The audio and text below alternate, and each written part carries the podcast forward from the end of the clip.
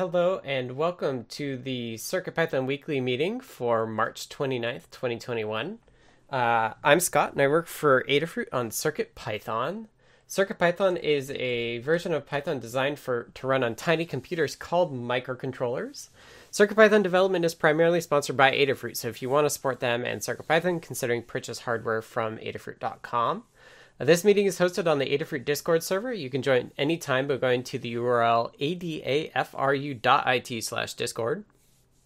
We hold a meeting in the CircuitPython text channel and the CircuitPython voice channel.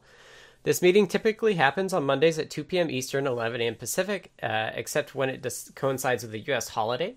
The meeting time has changed. We'll notify you via Discord. If you wish to be notified about changes to the meeting, uh, we can add you to the CircuitPythonistas Discord role. Uh, there's also a calendar available that we try to keep updated if you'd like to subscribe to that.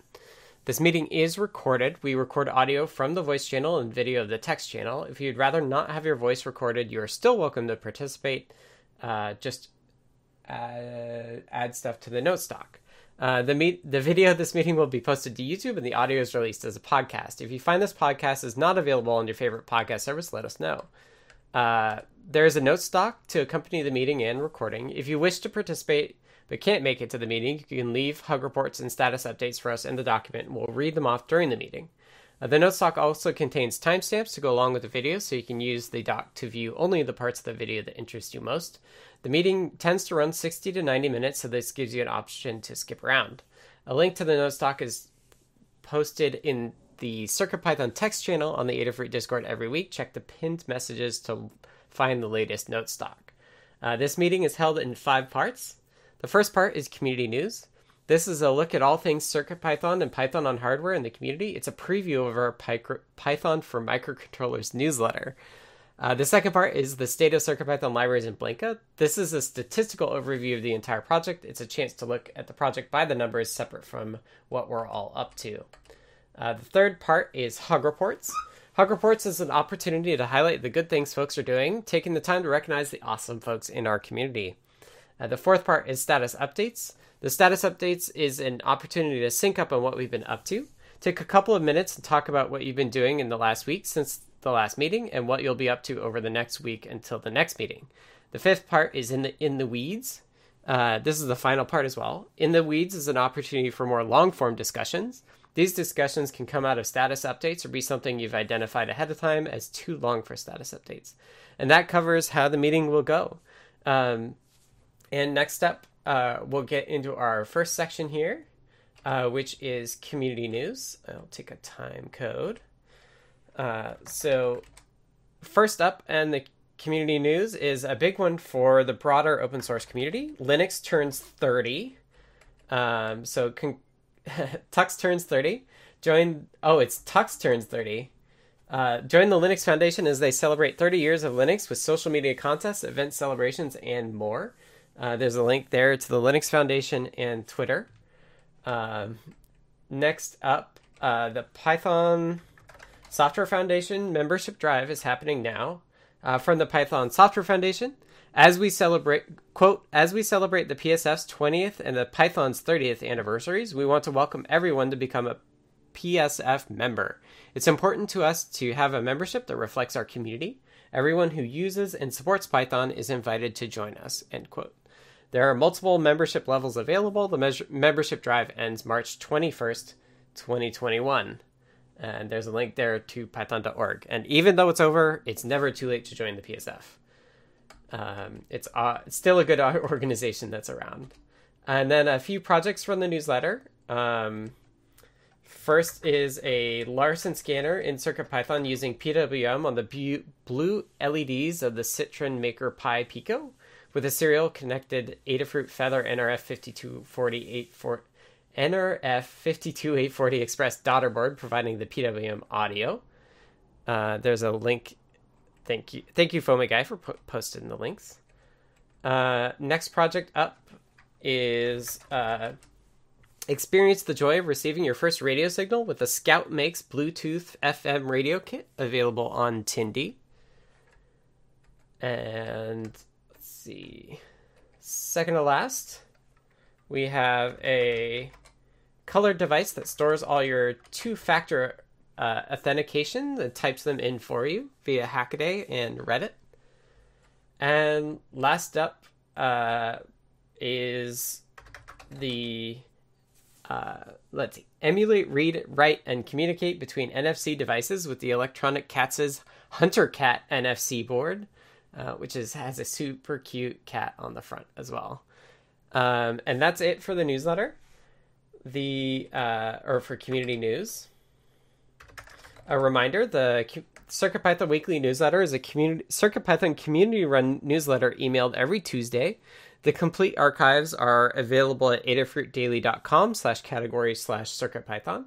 It highlights the latest Python and hardware-related news from around the web, including CircuitPython, Python, and MicroPython developments. Um, to contribute your own news or project, edit next week's draft on GitHub at github.com slash adafruit slash circuitpython dash weekly dash newsletter. Uh, there's a drafts folder there that you click and you'll see there should be you, you use there's one or two and they're dated you'll see it uh, and you can also do that from uh, github itself using the little pencil icon at the top right uh, to make changes uh, if you have topics as well and aren't comfortable making a pull request, you may also tag a tweet with the hashtag CircuitPython on Twitter or email cpnews at adafruit.com and we'll get it added. So thank you in advance to everybody who's contributing to that. Uh, next up, uh, we have a new, another section called State of CircuitPython Libraries in Blinka. This is where we take a, an objective statistics view of the parts of the project and uh, as a way to have some some concrete numbers about how the project's going. Um, so let's get into the numbers. Overall, we had 45 pull requests merged, which seems like a lot, but is actually quite common for us now, which is awesome. Uh, we had 18 different authors, and I'll just let's pick out a couple names that I think are new. Lucas one three three seven, E Hippie, um, Lubarb, and uh, LC Congdon are all names that I don't recognize, although they may have come up before. So thank you to all our 18 authors. Uh, next up, I'd like to thank 12 reviewers. Thank you to all those reviewers for for supporting the authors and getting their changes merged in. Uh, as always, we're we're trying to always level up people to reviewer level so that we can um, have more authors. So uh, if you're interested in doing more reviews, we have kind of a CircuitPython librarians team that does reviews across all the libraries, and then we also are are able to add people to the core repo as outside contributors if they want to review core stuff. So if you're interested in that, let us know. Uh, we'd love to level you up. Uh, issues wise, overall, we had 22 closed issues by 12 people and 16 opens by 14 people. So we're net down six, which is great.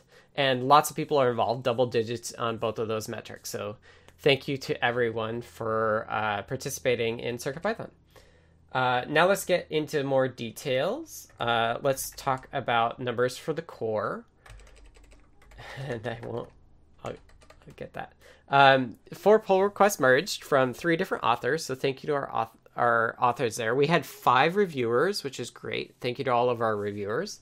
Uh, we have 23 open pull requests. So we do have quite the number of open stuff. So we should I say this every week and never do it, but um, one way to contribute uh, to CircuitPython core would be to take a look at some of these old pull requests, figure out what was left to do with them, and either suggest closing them or uh, picking them up and finishing them. Uh, any outstanding uh, work items there.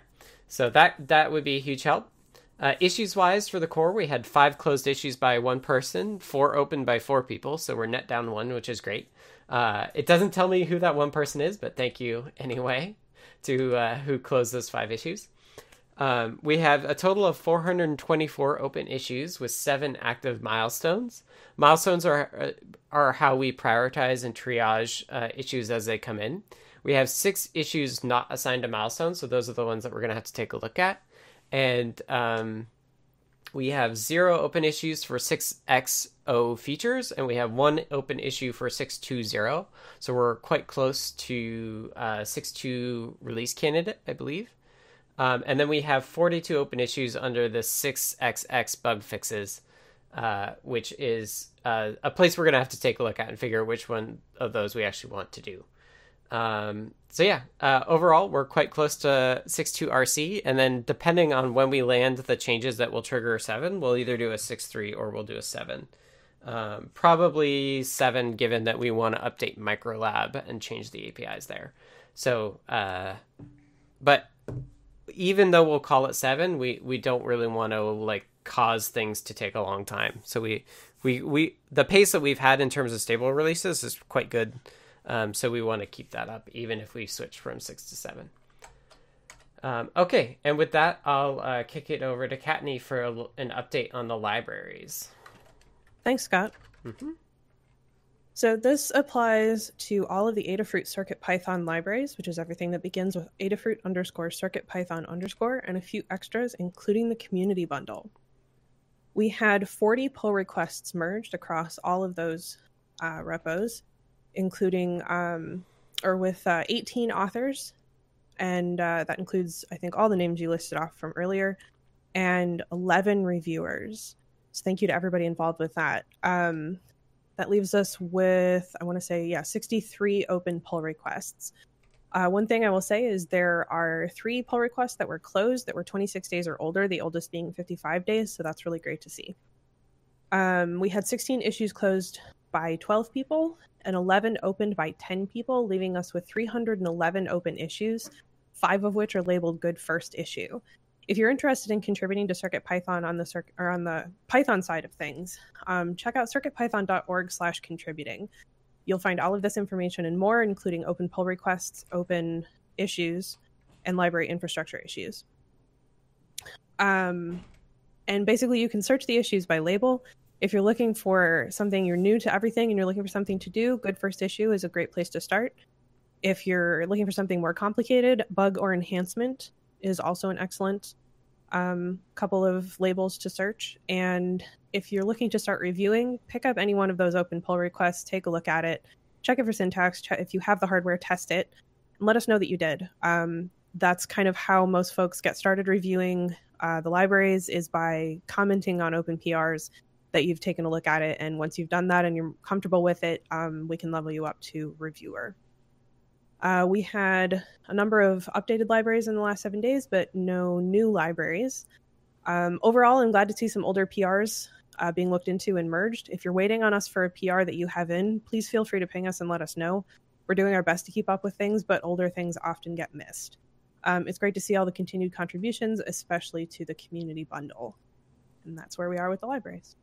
Awesome. Thank you, Kattni. All right, next up, we're going to hear from Melissa about Blinka. Hello. Let's see. I lost my place here. it happens when I paste all that stuff in there. Yeah. uh, okay. Uh, so Blinka is our CircuitPython compatibility layer for Raspberry Pi and other single board computers.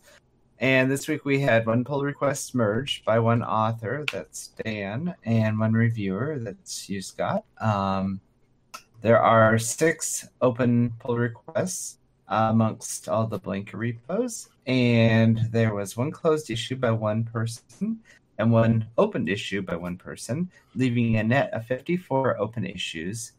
Uh, you can check those out at github.com slash adafruit slash adafruit blinka slash issues. Um, there were 275 PyPI downloads in the last week, and we are currently supporting 70 boards. And that's it. Awesome. Thank you, Melissa. All right. Uh, next up is Hug Reports. Hug Reports is a chance for us to take some time and say thank you to folks for doing awesome things within our community. Um, this is done as a round robin, so I will start and then go through the list as sorted in the voice channel. Um, I will be mixing in folks that are either um, text only or not ma- able to make the meeting, so I will read off uh, those as we get to them. And uh, yeah, so Hug Reports chance to say thank you. I think that's it. So let me take a time code for myself and I'll get started. Um, first up, uh, hug report to Neradoc for s- sorting the language names on circuitpython.org. Thought that was awesome. Uh, thanks to Jose David for helping folks on the RP2040 uh, Discord server with CircuitPython. And then last up, uh, thank you to Rob Fenwich for giving me a tip about right clicking in the download list in Firefox to get the original URL, which is something I was struggling with on my stream on Friday. So thank you to those folks. And let me circle around. So from Anecdata, we have a hug report for Brent Rue and Hierophect for reviews.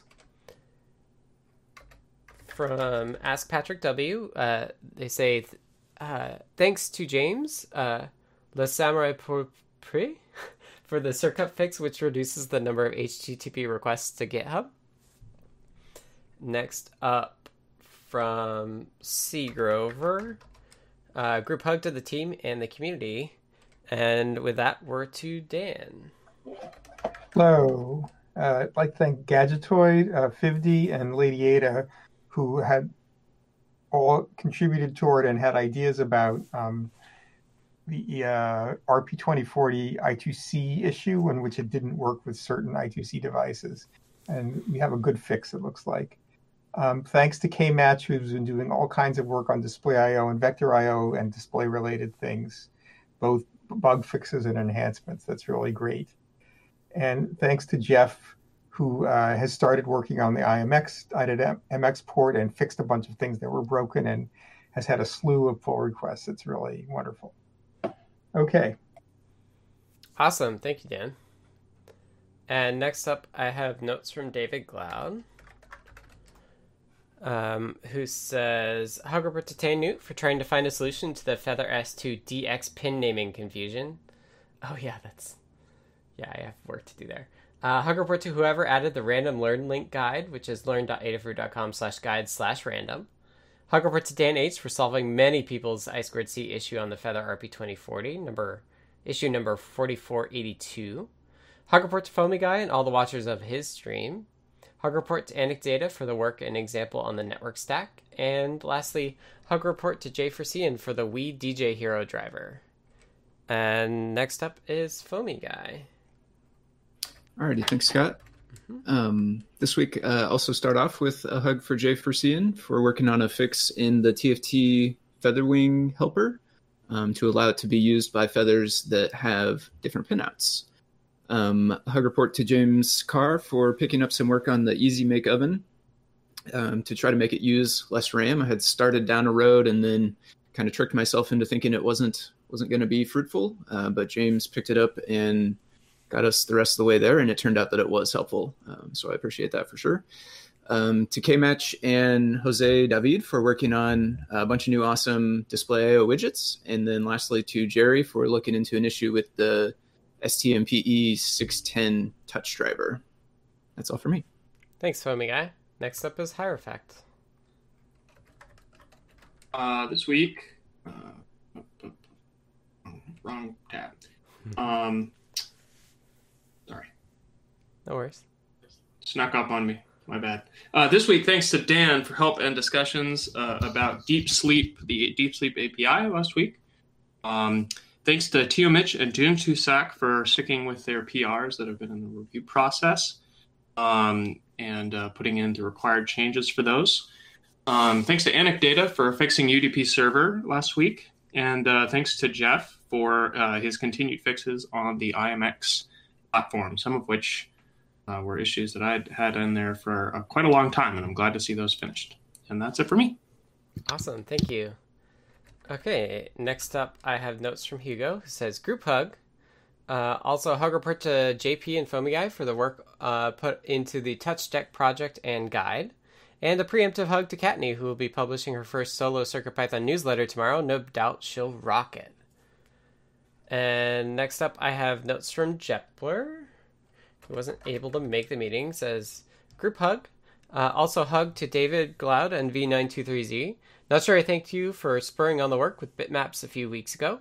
And a hug report to Hierophect and Arturo and others for setting the groundwork for the IMX RT series MCUs. With that, we'll go to Jerry. Oh, there's the button. Uh, just a, a, group hug from me this week. Awesome. Thank you, Jerry. No.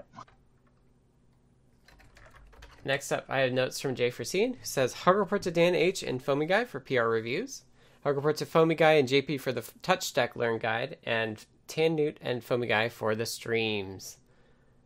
Uh, next up from Jose David, we have uh, Hug report to K Match for reviewing and commenting and all the hard work. Thanks for helping with my lack of geometry skills and come to the rescue. Hug report to Foamy Guy for all the teamwork. And next up is Kattni. All right, so I have a hug report to Jeff for putting in some extra effort into understanding Pylint and pre-commit. We still have much to learn. A hug reports to Foamy Guy, Jay Matlock, and Kevin J. Walters for submitting PRs to the newsletter this week. To Jerry for dealing with a moderation issue. Uh, sending hugs and support to ET Makers, Bill Binko, and a group hug. Uh, next up is K Match. All right, thanks, Scott. Uh, first off, thanks to Jose David for all the widget and graphics additions, and I put here for your can-do attitude. Don't let anything stand in your way. Keep on moving. That's good. Uh, thanks to Foamy Guy and Tan Newt for the live streams. So thanks for putting time into that, especially with us looking over your shoulder. and uh, there's a whole lot to learn in, inside of each one of those. Uh, next off to Jeff and Scott. Thanks for encouraging always to try on new things that are sort of outside of outside of the comfort zone. So I appreciate that. And lastly, Warrior of Wire for insights into the Vector IO module. And particularly, uh, thank you uh, for your specific defense of pixel refresh speed, as you put it. Thanks. awesome. Thanks, K Match. Next up is Maker Melissa. I wanted to give a hug to you, Scott, for pointing me in the right direction last week with the bundle release generation, and to Justin for uh, help with getting me uh, set up on Amazon S3 and fixing some permission issues.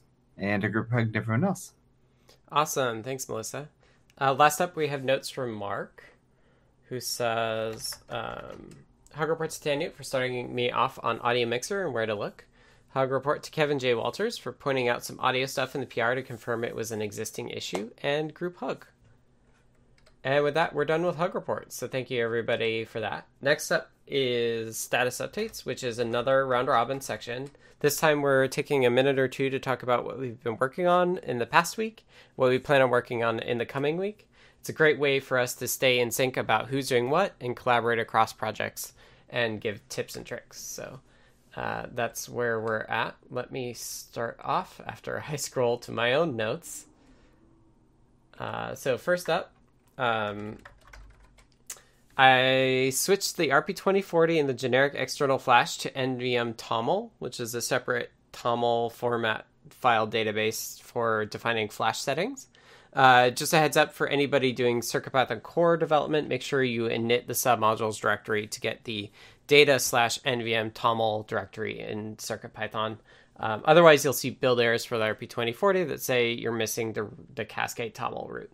Um, so that's that's an issue there and I, I think people sorted out on the Discord already, but I thought I'd say it here again. Um, this week I'm kind of intermingling two things. Um, I said finishing up switching the IMX RT to the NVM TOML and CircuitPython and TinyUF2. I have UF2. I have most of that work done. It needs to be tested. Um, but the next big task for me is the BLE workflow, which I think uh, a number of folks are excited about. I'm excited about it. Um, I'm working directly with um, Trevor, who is the iOS dev that Adafruit has um, on the app side. So he's he's got cycles right now, so I need to actually kind of switch to that and get him unblocked. Uh, so my plan is to start stubbing out the the way that I think the BLE APIs will work.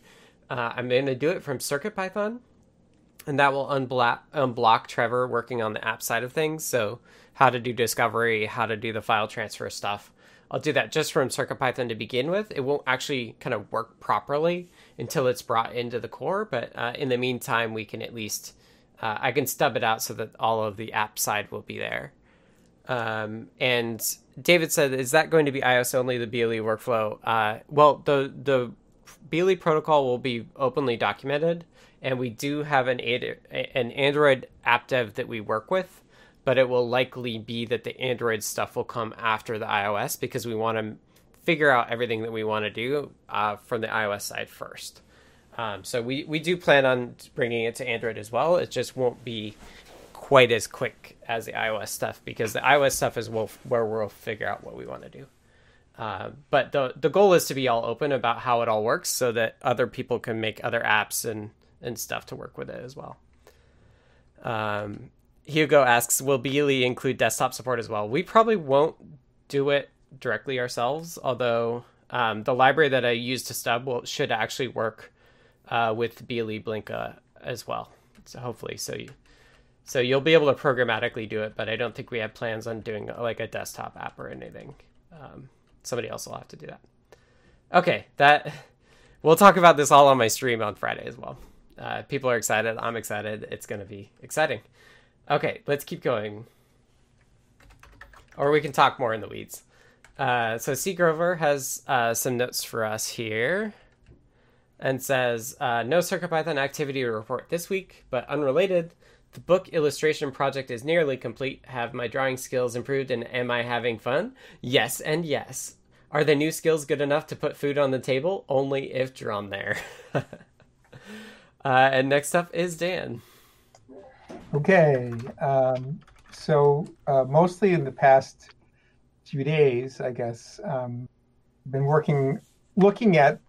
Um, there was this there was this problem with the RP2040 where certain I2C devices didn't work, and we found that increasing a certain value fixed it. Somebody a FIVD found it, and it was seemed very empirical.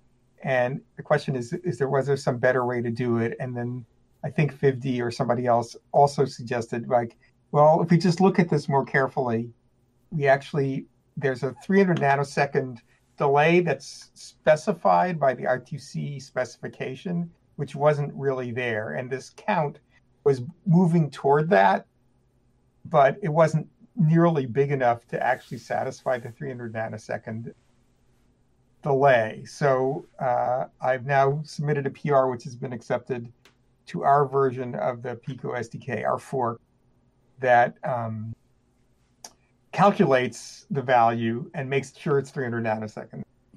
So uh, that's done, and it works with all the devices that I could find and it means this value, which was default one, and then we tried two, and then we tried five. It's actually now 38, hmm. which is fine. Okay, it's what it, where it's supposed to be. The other values are really marginal, like they really just just work. Um, and that's because so, it's based on the core clock speed, right? Yeah, it's based on the core clock speed. So, and the the peripheral has a default value of one, but that default is not a useful default. Right. I think the original thought was that it was useful. It was. because it depends completely on the clock speed. Right. And each tick is at eight nanoseconds, and we're looking for 300, so we need a much larger value. Right. Um, after that fix is incorporated, it looks like maybe with just a couple more like translation PRs and stuff, we should be able to make a 620 release candidate. So I'll be doing that in the next day or two, probably.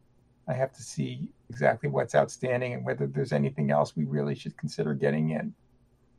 And assuming that goes through, we'll have a release candidate zero. We'll see people, more people will try it, hopefully, and then we'll have a stable after that cooks for a while, like maybe at the beginning of next week, like that, um, which will be great. It'll be include a whole bunch of great changes.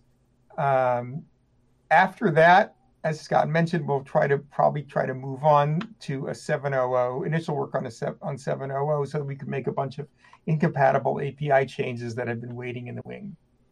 And what I'm going to work on for 700, at least to start with, is that we have a lot of pressure from various sources for various projects and capabilities to do dynamic USB descriptors, including HID descriptors, and I'll start working on that. That'll be my main task. Okay. Thanks, Dan. Uh, all right. Next up, I have notes from David who says, uh, went on show and tell to show how to piggyback an I squared C sensor on a STEMMA QT board, which I had not heard, I had not thought of, and I thought it was a really good idea. Uh, portable CO2 sensor with the Feather RP2040 OLED and SCD30 is a Twitter link there. Um, checking for a friend the lowest cost bill of material for a school CO2 sensor uh, testing SCD30 plus QtPy and using color to indicate a level. I made a stripped down version of LED animation to fit the non Haxpress QtPy. accidentally, quote unquote, discovered the flatulence detector capacity of the sensor, CO, the CO2 sensor, uh, and tested DJ Hero for the Wii driver. And I'll uh, I'll link to those. Copy link URL, paste. Um, so there's that. And next up is Foamy Guy. All right. Um, I will start actually with uh, a hug report that I forgot, which was for those I2C stacked up sensors. I did. I thought that was a really really cool idea as well uh, that David showed on Show and Tell, and I forgot to put a report in for that. So big thanks there. Um, for my status reports last week, um, I worked on reviewing PRs for display text and display IO layout. Um, I worked on trying to reduce the memory usage inside the EZ Make project. Um, and I ended up streaming on Friday night, Scott, when you were gone, Hmm. uh, just because there were folks around and we wanted to hang out still. Awesome. Um, so that's what I worked on there. And then I also on Saturday uh, worked on uh, dove back into the tiled game map stuff. So I worked on movement, uh, player movement, and collision checking. And then later in the day on Sunday, actually, I worked on um, the camera view to show a subset of the map. So making good progress there. For this week, um, I'll be doing another pass through Display IO library PRs. That's pretty much a weekly thing. I know there's a few out there like Progress Bar and some uh, ones in Display IO layout that have new changes to look at. So I'll be checking those out. And then um, I will be working on the, the custom font guide this week. There's a, a learn guide for custom fonts, and it talks a lot about how to customize fonts and the kinds of things that you would want to customize a font for, but it doesn't show necessarily the most basic example of just how to do it. So I'm going to work on a page for that and also some some more interesting things like maybe the font awesome stuff that Jeff was playing with at one point. Um, and then the last thing I have is uh, I'm going to keep working on the tiled game stuff. And the, the thing I want to do next is really try to make a more complex, you know, quote unquote real game that has some more mechanics instead of just a super basic movement thing like I have now to see where my gaps are at uh, and what else I need to implement still. So that's what I'll be up to. Thanks. Uh, yeah, and if you've looked, if you haven't looked at the Celeste uh, Pico Eight version, they they have some of that where it's like certain blocks are like ice or sticky, that sort of thing. So you said Celeste? Yeah, I can I can link you to it. I actually converted it to Python. Yeah, that'd be awesome. well. I don't think I have seen that. Um, I think it's just celeste.py. Yeah, tannewt slash celeste.py is Awesome. Where that is, and it's based. It, it's got links back to the original source too. Cool. Thank you. yeah th- thank you for working on all that i'm i'm super excited to see you do all this work because i want to do my game boy card at some point and hopefully all that stuff will pour it over um, okay next up is Hierophect Alrighty. Um, I just noticed that Google has an anonymous axolotl character now, and it's adorable. So if you haven't seen that, check it out. Um, anyway, uh, this past week I wrapped up the STM32 uh, low power module, um, with the exception of one remaining bug about returning the correct alarm, but uh, it's otherwise all finished and uh, tested on the Pyboard and the Feather F405. Um, fixed a redundancy in the deep sleep manager in main that was uh, kind of calling the alarm system con- con- constantly in a confusing way. Um, this didn't have a lot of uh, impact if you weren't actively trying to debug problems, but it made things, uh, it, it made program flow really weird uh, if it was. So thanks again for Dan helping to confirm and uh, track that down. Um, I reviewed new changes to the Power API coming in from Jun Dasak, who's working on the NRF uh, port for low power, and uh, I put in a PR to try and synchronize the work between uh, those two PRs, the NRF and the STM32 low power, um, that can go in either before or after either of those PRs goes in, but just trying to get the API to be the same uh, going forward. Um, this week, I'm going to get started on the Raspberry Pi 2040 low power system. Um, just uh, it's going to be my first time working with the RP2040, so I'll be reading through the documentation and just checking out what kind of tools. I've done that a little bit already. Um, I know that it's it's uh, got some flexibility in terms of how you approach uh, clocking clocking down uh, for light sleep, um, and then uh, pin down this remaining issue with the wake up alarm and get that PR in for final review. And that is it for me. Awesome. Thanks, Hierophect. And next up, we have Hugo. All right, I should be hearable now, right? Yep, I can hear you. Excellent. Um, so yeah, last week I wasn't here, so last two weeks I wrapped up, excuse me, the progress, vertical and horizontal progress bars and the refactor to make Pylint happy with the code.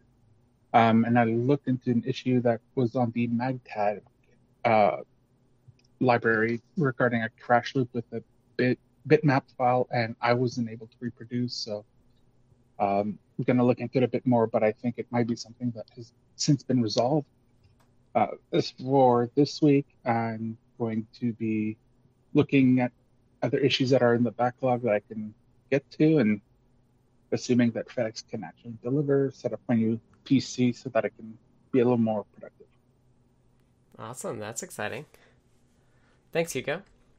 Uh, next up, I have notes from Jeff, who says Last week, uh, SPI output on the IMX had some surprises to conquer. I think it's solid now. I found and fixed two problems preventing Adafruit SD card from working with BitBang IO. Fixed some example code based on feedback in the Learn system. Added some tests to Adafruit Pi, PIO ASM, hoping someone else will add more. Uh, fixed a problem with datetime.timedelta.total seconds losing precision. Now long intervals are integer number of seconds, and short intervals can have microseconds. Addressed feedback on Learn system guides. Ran into an assertion error in the RE module. Would cause arbitrary behavior on uh, MCU. Filed a patch with MicroPython, should also PR it to CircuitPython. Uh, ran into a problem with memory view RGB matrix and filed a PR. This week, either moving on to PWM out or moving on to reports that the IMX RT uh, 1020 EVK doesn't boot, possibly since 5.3, or bringing up the IMX RT 1024 EVK, similar to the 1020 but has flash embedded in the microprocessor package. Uh, and then fun stuff, hope to return to en- enhancing Pulse-In to work with longer pulses for one of my own projects. Uh, and with that, I'll head it to Jerry. Hi, thanks, Scott. Um, so, yeah, in the last couple of days, I've been able to reproduce this issue that uh, Foamy Guy um, found with it, STMPE 610 on the Feather RP 2040. Um, but I, I can't reproduce it if it's connected to my Mac. I mean, to my to an to Raspberry Pi. I can only reproduce it if it's connected to a Mac, and but not totally reliably. So it's really flaky at this point. So at least now I have something I can try and dig into. Um, but it's it's pretty confusing, and uh, just been doing some more playing with it now, and it's getting more confusing. So we'll keep banging away at that. Um, and let's see, the fingerprint library. There was an update. There have been some updates to it recently to add some features to some of the the newer sensors. Have some nice new features, but some of the other sensors don't have those features. So there's a little confusion about you know which which which now now uh, commands work and which ones don't. Um, it's not a big deal since not many people know about the new commands yet, so they're not trying to use them.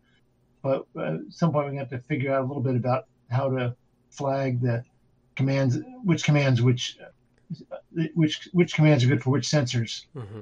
Uh, and then there's a little issue that trying to debug or understand that one of the new commands for setting uh, the system parameters seems to on the newest sensor seems to need an extra delay. Don't understand it yet, but playing with that some more. And actually downloaded and tried the new Mu today, the 1.1.0 beta 3, and for the first time ever, I think it actually works on my Mac. So, congratulations to Nick Toll for that. and uh, my crocuses are blooming. Yay! Yay, springtime. Yeah. Awesome. Thank you, Jerry. Uh, next up from J for CN.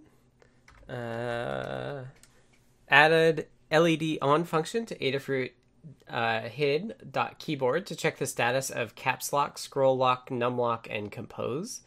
And fixed the init in TFT Featherwing 2.4 and TFT Featherwing 3.5 to be able to use the quote unquote non standard, non Adafruit feather boards. Next up, we have notes from Jose David, who says Last week, uh, Cartesian widget Uh, take a brief look at the peripherals Pico registers, not much progress. Uh, PR on the equalizer widget, inspired by Ask Patrick W's on the audio mixer. Uh, new line new line arrow function using Vector IO. You can now use it to point things in your screen using CircuitPython added the community bundle.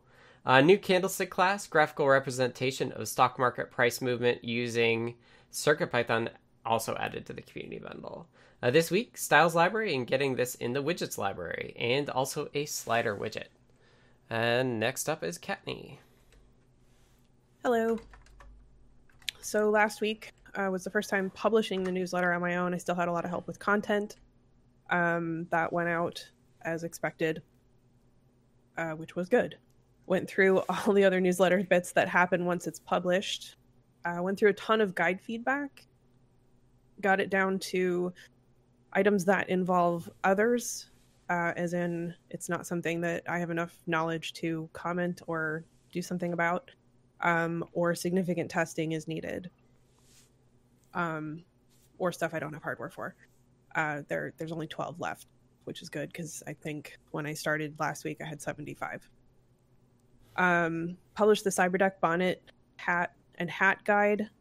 Uh, handed off the MIDI Featherwing guide, which is now live um, anyway. Uh, JP finished that off, um, so that's ready to go. And continued on the template quest. So this week, uh, publishing my first entirely solo newsletter. Um, I will be tomorrow proofreading the IoT newsletter for Brent. Um, make sure that that's good to go. Uh, I will be catching up on replies to some older to dos that I pinged about at the end of last week. There were a number of things in my list that had um, been forgotten, so I pinged about those and got replies on everything. Um, and so I need to follow up on all that. And then continuing to um, work on templates. Uh, have to decide now whether I want to um, do all the templates at once and then go and put them in the guides, or do I want to do one template at a time and put that one template in all the guides? Um, not quite sure what route I want to go on that one. Um, but once I make a decision, then I have a plan. anyway, um, the basic Blink template is done. Um, the next one that's almost done is NeoPixel Blink, which is for boards that don't have a little red LED. Um, and then the one after it's basically the CircuitPython Essentials Guide. Um, however, we didn't have Blink in there um, because Blink was part of the CircuitPython Welcome to CircuitPython guide, but everybody needs Blink, and we didn't have a real clear um, way of explaining it for every single board. It was sort of generalized, and we got a lot of feedback about, hey, my board doesn't have this, my board doesn't have that, doesn't quite work. Mm-hmm. And so we're we're doing this to avoid that, to create a much smoother experience for folks who pick up a board, go to the board guide, and then it will be a tailored list of things that is that looks like every single one was written individually, but the point is it's it's a template that makes putting it on all the guides a lot easier. That's the, that's where I'm at. Awesome. Thank you, Kattni. All right, next up is Kmatch. Okay, thanks, Scott. So last week I added a widget, uh, Flip Input, basically an input selector widget. Uh, did a few minor display related uh, bug fixes. Uh, also helped uh, with some memory usage for quite a few community or two or three community members, uh, and that'll that's discussion for in the weeds. this week I want to review some of the cool widgets coming down the pike: the Cartesian, the progress bar, and the equalizer bar. And the last widget I've got at least partly started is a scrolling text box. Hope I get that in the queue. And then lastly, fun stuff. So I ordered a Teensy 4.1. Been hearing about a lot about these new chips. So eager to see what you can do with super fast chips. And this one in particular has lots of RAM to use or to fill up. and then last, lastly, uh, uh, related is uh, how to get uh, a uh, low cost logic analyzer. So so Scott and uh, Mark uh, Gamblor have a few few tidbits of, of places to look, so I'll check that out. I'm super excited you're taking a look at it. Thanks. All right, next up is Melissa. Hello. So last week I finished the JSON file generation, uh, which will be used for several things. Uh, and it makes it easier to get it makes it easier to get a list of libraries and their dependencies and current versions. Uh, I got uh, the dynamic rebundler working, so now you can go to a URL, specify the libraries you want, and it'll rebundle from the main bundle into a, like a little mini bundle on the fly. Um, I started working on getting the existing Circuit Python uh, VS Code plugin figured out, both in terms of usage and internal functionality.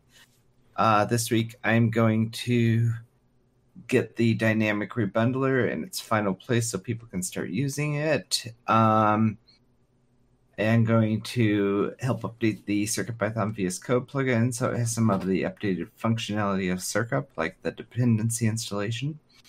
And uh, I'll start on a UI for the. I'll maybe start on a UI for the dynamic rebundler so people can make their own packages easily. And that's it. Awesome. Thank you, Melissa. Uh, next up, I have notes from Mark, who says Last week, Audio Mixer works on RP2040 now and should work on any non M4 board, but only tested on the RP2040 for now. Other fun stuff. Tomorrow, I survived another trip around the sun. Uh, happy birthday, Mark. Okay, uh, and that's it for status updates. Thank you, everybody. Um, really appreciate it. Uh, the last section we have here today for our CircuitPython Weekly is In the Weeds. Uh, in the Weeds is a chance for us to talk uh, about uh, like whatever we want, basically.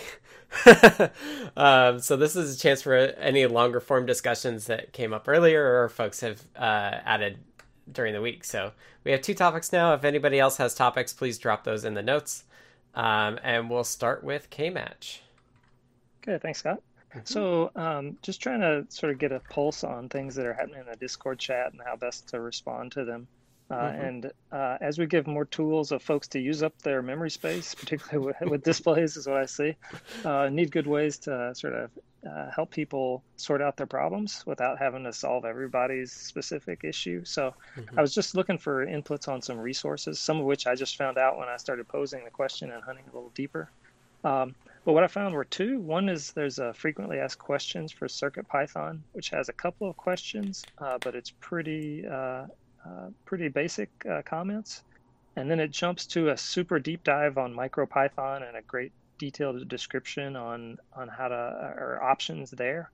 Um, uh, another resource was Foamy Guy did a good stream this past uh, Friday on the Easy Bake Oven and, and basically ways to debug and looking for where the memory gets used up. Uh, but basically, just looking for any other uh, good places to point folks to, maybe that bridge the gap between the basic and the sort of uh, super deep options. So, if you guys had anything else, I'd love to hear it, and we can capture it here, or, or I can look for another place. But basically, I, I suspect this is going to continue to keep growing in con- concerns for folks of running out of memory allocation, and how can Mhm. we best help uh, a broad broad group of folks get what they need. Yeah, I think I think you're spot on saying like we really do need like an intermediate level like guide. Um like I've done deeper I've done deep dive streams myself into circuit python memory stuff um using the like JLink GDB capture everything that's happening on the heap sort of things. Yeah. Um, so if you haven't seen those and you're curious, you could take a look at those. Um, there might be Yeah, some that- tooling in there that would be helpful. Okay. Yeah, I think that, you know, having a debugger probably is a pretty small quantity of folks that would have that. So how how do folks do it, you know, from the rep not from the REPL, but through print statements or, or whatever and hmm um, best practices maybe or ba- basically avenues to hunt down. Uh,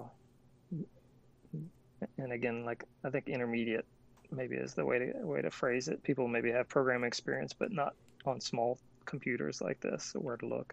Right. we have basically nothing between you know make sure you're using the .mpy versions of the libraries and here's how you mess with the heap like Mhm. there's there's nothing in between um you you found all the resources we have Okay. um so i wouldn't i wouldn't i wouldn't keep digging through learn i guess is my is, is just a statement there because i don't think there really is Mhm. much of anything else. Um that said, um, we would be absolutely ecstatic to have somebody write a guide that fits that sort of intermediate how do you handle memory stuff? Um i mean we obviously hope that you know with the advent of new boards and so on that we're not running into it but inevitably you're you're going to use everything up it doesn't matter how much you have. of course, of course. Yeah. that's the whole point you get more fill it up um yeah.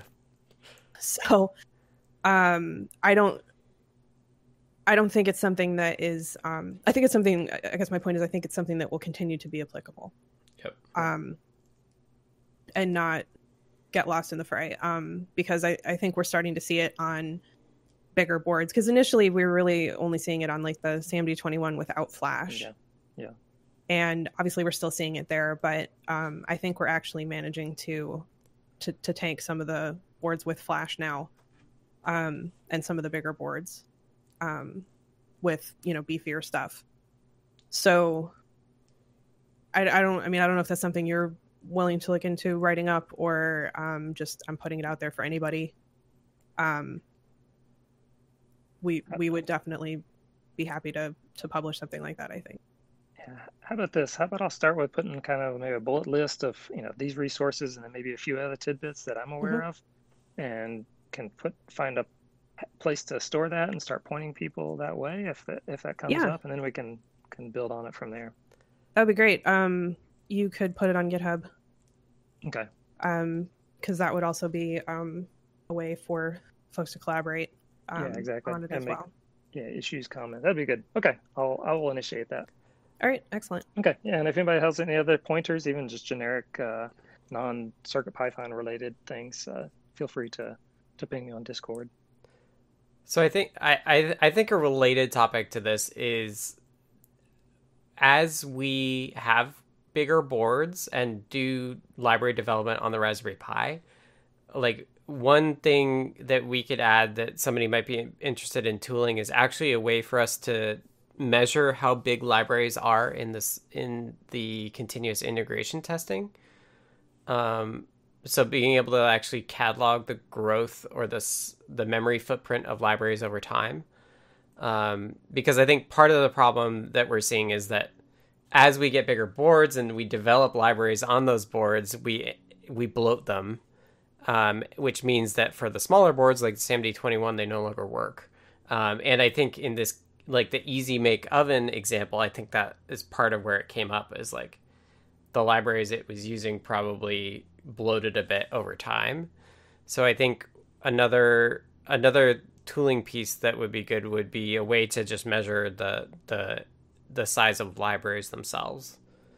Um, as a once we can measure it, then it's a feedback loop as we um, as people do pull requests and things like that. Yeah. Um, so I think that's another tool in our toolbox that we could that we could do for memory. Um, and I think like Anecdata has a, a related question I think we should just address now. Oh yeah. Yep. Um, Anecdata asks in the doc, uh, is a defragmenter function accessible to CircuitPython a possibility? Um, and there, so CircuitPython has um, GC collect, uh, but it does not do any sort of uh, moving of memory. Um, GC collect simply uh, looks through all of the heap and and removes the objects and frees the objects that are freeable. Um, but because of the way that the memory allocations are managed, um, we don't actually know for sure what what values in memory are pointers into that memory, um, and so we can't actually change those numbers. So we we can't actually do any sort of moving um, there's an asterisk there, but like generally we can't move memory. Um, the asterisk is that CircuitPython, not MicroPython, but CircuitPython will do long living, which means that for all of the memory structures related to imports, they get moved to the top end of the heap. And the reason to do that is that it it's assumed that those objects live for a long time and therefore densely packing them means that that area of the heap will be densely packed f- for the rest of the VM's lifetime. Um, that's not always true, and there's failure ca- and there's like things that um, like you can still allocate in holes there if you if it comes to it. Um, but I think one common misconception is GC collect is now automatically run after import, and then also the misconception with GC collect is that you want to do it after you allocate something big. But I think the better advice is to actually do it before you allocate something big, because uh, there's like bounds that the heap looks for free memory in, and those bounds get smaller and smaller as um, as you allocate more and more things. And what GC collect does is kind of resets those bounds in the outside. So if you do a GC collect before you allocate, you're more likely to allocate kind of towards the outside and leave the inside to more to larger allocations. Um, so that's a detail, but like, yeah, it's a hard problem. uh, to be able to do defragmentation, we would have to change the way that the heap works, um, which is not out of the question. Uh, but the reality is, is that hardware wise, we live in this world of Moore's law still, which means that like every year or two we get a lot more memory, uh, which means that memory use is not the not always the top priority for us to to really optimize. So yeah, that is my brain up on all of that. Any other comments around memory? K match, I think you're right. It, it's definitely something that it would be good to to address. Yeah, and I think it's when somebody's formulating their program, right? They can do some high level things to try and resolve it. Of course, not solve everything. Right. So that that's really what I'm after here. How can you do it at that? You know, when you're when you're coding your Python side. So. Right. Yeah, and I, th- so I, I I think you and Foamy Guy and like all the graphics folks are really like pushing those boundaries. So I think you're you're gonna have a better idea yeah. than I than I am actually. Okay. Well, thanks for the input. And again, if anybody has others, feel free. I see uh, David Glaude has a few things in there too. So, okay, I appreciate that. Right. Yeah. And so I'll um, I'll just read off what David said for folks who are only listening.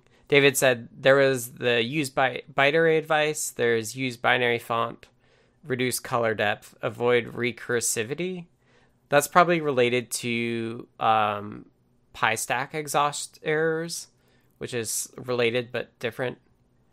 Um, and then use a generator ra- rather than build a big list. Um, yeah, I think uh, some of it could probably be served by just like being more explicit about what things and how how much memory they take. Like a list has four byte entries, but a byte array has one byte entries, for example. Um, that sort of thing. Um, and then uh, Jose David has some comments here that I'll I'll just take a time code since we're kind of through this. So Jose David added related with Kmatch.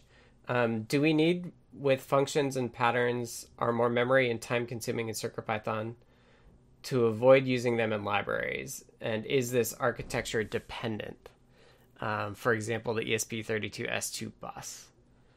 Um, yeah, I think um, there are certainly functions and patterns that take more memory. Um, I think generally they're not architecture dependent. Um, the caveat with that is that for networking stuff like ESP32S2 stuff, there's just a lot of memory use kind of to begin with. Um, and Bluetooth has this a bit as well where like there when you start these networking stack stacks up, they tend to do a lot of allocations under the hood. So even if you started and you were like, "Oh, I've got lots and lots of memory," but then you like start up something big and it just takes takes a lot of memory. So, um, yeah, I think I think there are general patterns that we could document to be more memory efficient, um, and having a place to do that would be good. But I think also in general, like it would be good to have it tooled so that we can really measure it well and upfront, um, because that that will catch all things that use a lot of memory or a lot more memory than we expected, not just the ones that we're kind of aware of. Um, so yeah, I think that's for the library side. I think really like if somebody wanted to take a look at like run Circuit Python and QEMU and do an import of the file and do like the GC um, collect sort of thing, and then potentially like once you have that, you could dump all of the heap memory, and then you could actually do like the charting that I did um, when I was doing heap stuff. Uh, where you can actually see like here's the root object, here's how big it is, and here's how all the things that it points to, and how big all those things are as well. Um, so I think there's there's some tooling stuff that could could help alleviate this as well. Okay, anything else? I don't think so. All right, uh, and with that, I will wrap up. I thank you, everyone. Let me just scroll down and make sure I don't forget anything in the wrap up. Um, so this has been the CircuitPython Weekly for March 29th, 2021. Uh, thank you, everyone who's taken their time to participate. We really appreciate it. Uh, if you want to support Adafruit and CircuitPython and those of us that work on CircuitPython, consider purchasing from the Adafruit shop at adafruit.com. Uh, the video of this meeting will be, will be released on YouTube at youtube.com slash Adafruit, and the podcast will be available on major podcast services. Uh, it will also be featured in the Python for Microcontrollers newsletter, uh, which you can go to adafruitdaily.com to subscribe to. Just check the Python for Microcontrollers box there. Uh, the next meeting will be held, let me double check before I say this, uh, next Monday, April 5th uh, at the normal time, which is 2 p.m. Eastern, 11 a.m. Pacific. Um, the meeting is held on the Adafruit Discord server, which you can join by going to, to the URL adafru.it slash discord. Uh, to be notified about the meeting and any changes to the time or day, you can ask to be added to the at CircuitPythonistas role on Discord.